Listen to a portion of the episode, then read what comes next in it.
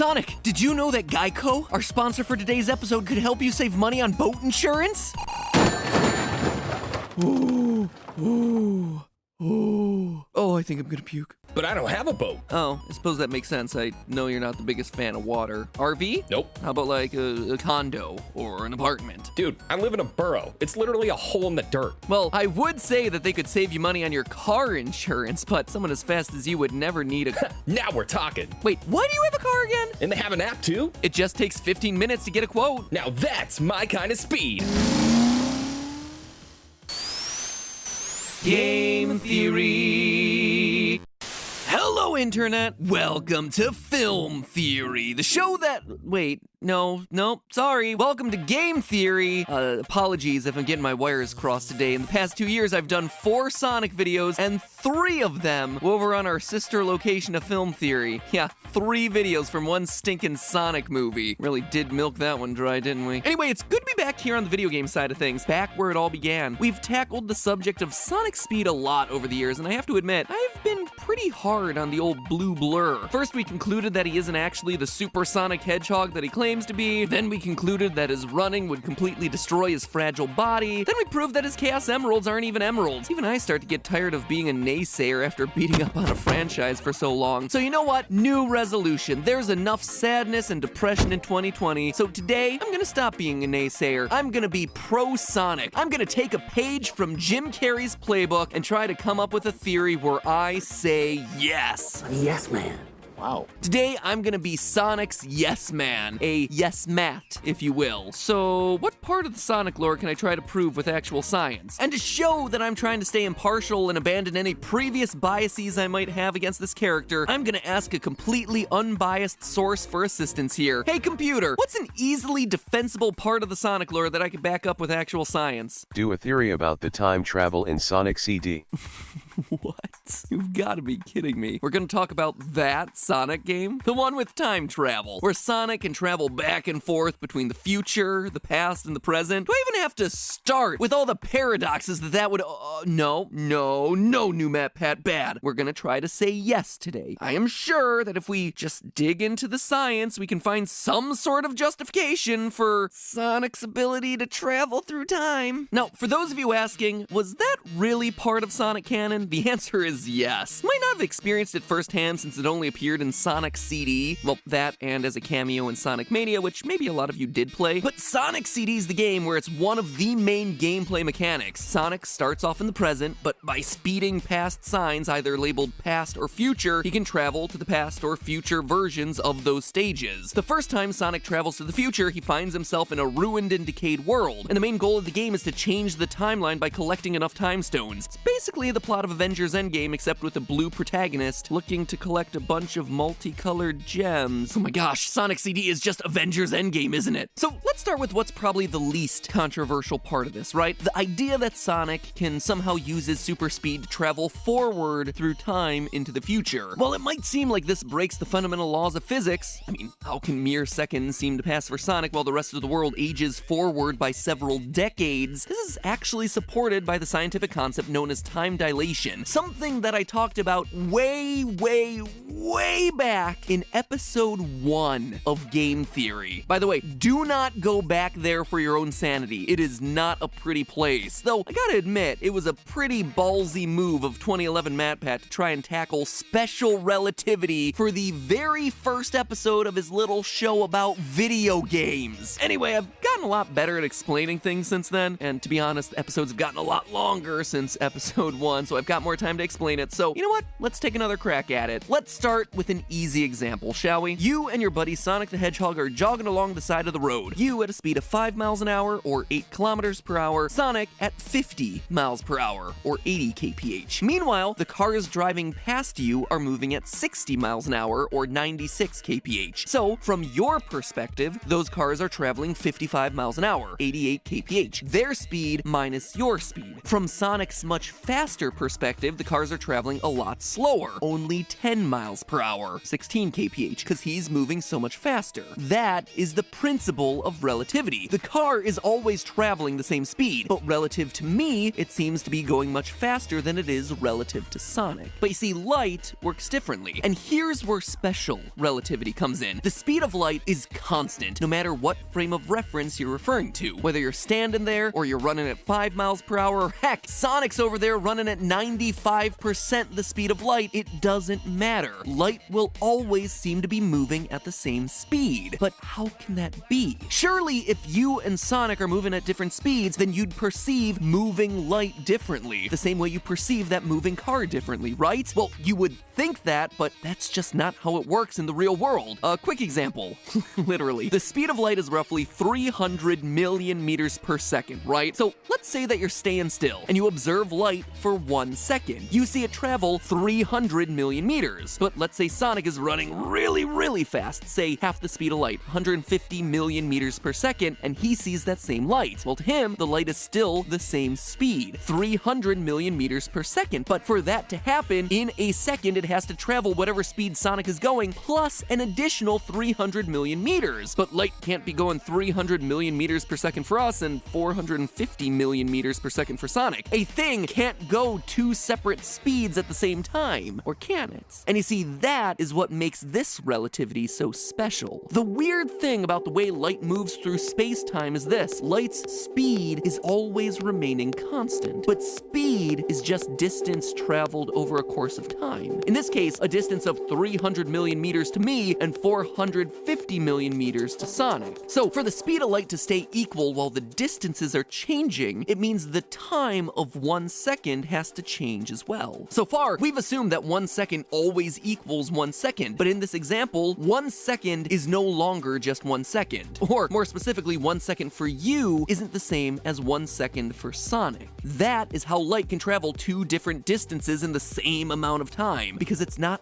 actually the same amount of time. The definition of one second depends on how fast you're going. All of this is a very long winded way of describing the phenomenon of time dilation, which says when two objects move through space at different speeds, they also move through time at different speeds. Faster moving objects seem to travel through time slower than their stationary counterparts. All of this seems like the kind of wonky physics thing that would only work in theory. So the question is, does it hold up in real world practice? It turns out, yeah. If you've ever used a GPS system, you've probably connected to a satellite that was traveling around the Earth somewhere in the neighborhood of 14,000 kilometers an hour. It's about twice the speed of Earth's fastest aircraft. According to Einstein's theory of relativity, objects orbiting Earth at that speed should appear to run slower by about 38,000 nanoseconds per day. And wouldn't you know it, but this is exactly what happens. In fact, it's become a bit of a problem for real world engineers. It means that satellites that we rely on for data can actually become desynced with clocks that are back here on Earth, which can lead to things like software glitches when engineers don't account for them. The TLDR here is that time travel is a very real thing that you play a small part in each and every time you use a GPS satellite to locate the nearest Jamba Juice. Of course, that's an example of a very tiny amount of time dilation. If Sonic wants to go so fast that decades pass on Earth, or Mobius, while only a relatively small amount of time passes for him, he's gonna have to go really, really, really fast. Even if Sonic manages to run so fast that he's traveling at 99% the speed of light, time will only seem to pass 13.6% the speed for Sonic that it does for the rest of the planet. In short, if Sonic wants to travel forward in time by 10 years, like we see him do in Sonic CD, he'd have to run at 99% the speed of light for one year, four months, and two weeks. In short, the idea of him running so fast that decades seem to pass in the blink of an eye, like we see in Sonic CD, isn't likely to happen unless he finds some way to surpass the speed of light. And as we all know, since I've been saying it a lot for the better part of the past decade, I don't think video game Sonic is that fast. Enter something that I've always feared talking about on this show the Archie comics. You see, in the games, the fastest Sonic ever runs is light speed, and even that's kind of debatable. Sonic Adventure first introduces players to what will eventually become a regular power up, the Light Shoes, which supposedly give the blue blur the ability to travel at light speed. Now you've got Lightspeed shoes. The Lightspeed Dash lets you race toward rings at light speed. The same holds true for Movie Sonic. As I calculated in a previous film theory, Movie Sonic Sonic is able to hit near light speed, allowing him to fire off EMP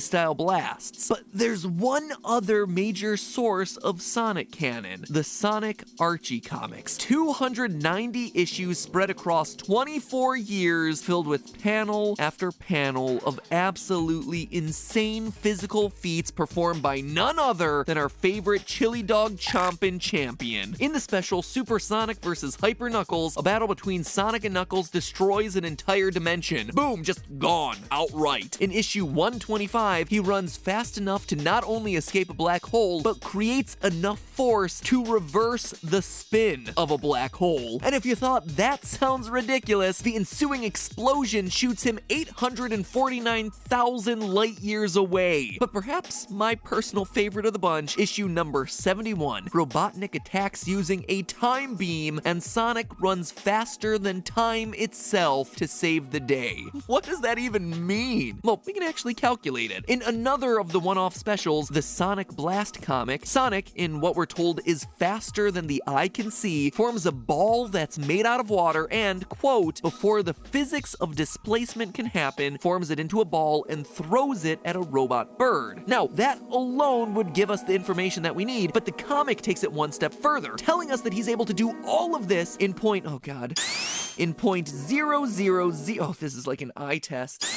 0.0000000000001 milliseconds. That is 12 zeros there, people. To be exact, he's doing all of that in 100 attoseconds. For context, an attosecond is one quintillionth of a second. An attosecond is to a second what a second is to 31.71 billion years. 100 attoseconds is a third of the amount of time it takes for an electron to transfer between atoms. So does this mean that we finally found a version of Sonic that's able to break light speed?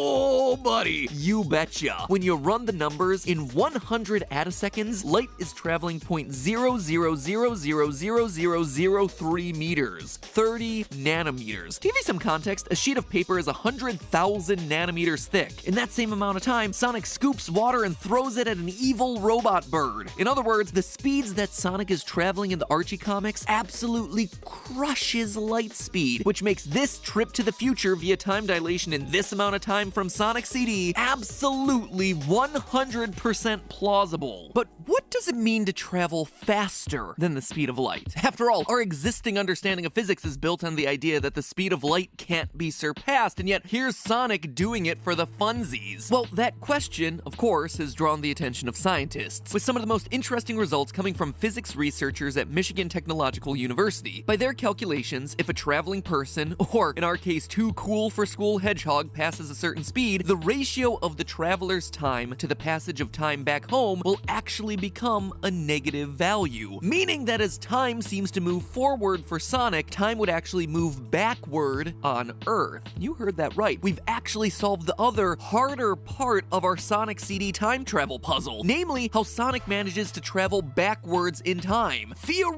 speaking, he can go back in time if he travels fast enough. How fast are we talking here? About 2,726 times the speed of light, which again, in the Archie comics, is something that he is somehow capable of doing. So, for the second time in one episode, I confirm again that something seen in a Sonic game is plausible the exact way that we see it play out in said game. Except, you know, can't let him get off that easily. I'm a child of Nintendo. Kirby is my homeboy and Luigi is my plumber of choice. I can't just let Sonic get away from an episode unscathed, because, as you can imagine, traveling nearly 3,000 times the speed of light comes with a certain set of consequences. You might think that this is the part where we get into time paradoxes. What happens if Sonic goes back in time and kills his parents before his birth, or something like that, but he's actually got much bigger problems on his hands. See, if he leaves Mobius, and then through time dilation, tries to return before he initially left, we run into a basic physics problem, which is that his body has mass and is made of matter. So, where did that matter come from? Imagine if Sonic ran away and then returned five minutes before he left. That would mean that there are just now two Sonics existing at the same time where there was only one before. So, the question really is where did the other Sonic come from? You can't just create matter out of nothing, can you? Well, as it turns out, no. The returning Sonic, the one that experienced the negative time progression relative to Mobius is, well, it's not really understood fully because this is strictly theoretical, but the researchers' best conclusion is that this new Sonic would be made of exotic negative mass. And if this exotic negative mass came into contact with the original mass, it would be similar to matter meeting antimatter, and the two would annihilate each other. All this means is that the old sci fi trope of don't go back in time and touch yourself or else you'll explode is, well, it's a lot more true to life than I think most of us imagine. But to this, you might propose an easy solution. Sonic could just go back in time before he was born. He can't meet himself in the past if he didn't exist back then, can he? But here's where you're wrong. Every molecule, every atom, every subatomic particle that is a part of Sonic was once a part of some other being or some other object. You know the whole thing about the water cycle, where the water that you drink today might have one time been a dinosaur's drinking water, repeatedly being cycled through the water cycle of evaporation and precipitation for centuries until the day it wound up in your glass? Well, think that, but on a molecular, atomic, and subatomic level. The carbon atoms in your muscles were probably once a part of some other living thing. Maybe they were previously part of the cow that turned into your steak that you ate for dinner. Before that, they were part of the grass that the cow ate. The circle of life. In fact, the further back in time Sonic goes, the more scattered those subatomic particles are going to be, and the greater chance that he has of randomly running into a particle that just so happens to end up as a part of him. The faster he goes, the more particles he encounters, and the greater the risk of his total annihilation. So there you have it, friends. Sonic is indeed the fastest thing alive. Maybe not in the video games, maybe not in the movies, but certainly in the comics where his speeds crush that of light, time, and all known physics. Except there's one catch. Every second that he spends running around in the past is a threat to his very existence. And when the positive mass of past Sonic meets the negative mass of time traveler Sonic, well, that is what we like to call a sonic boom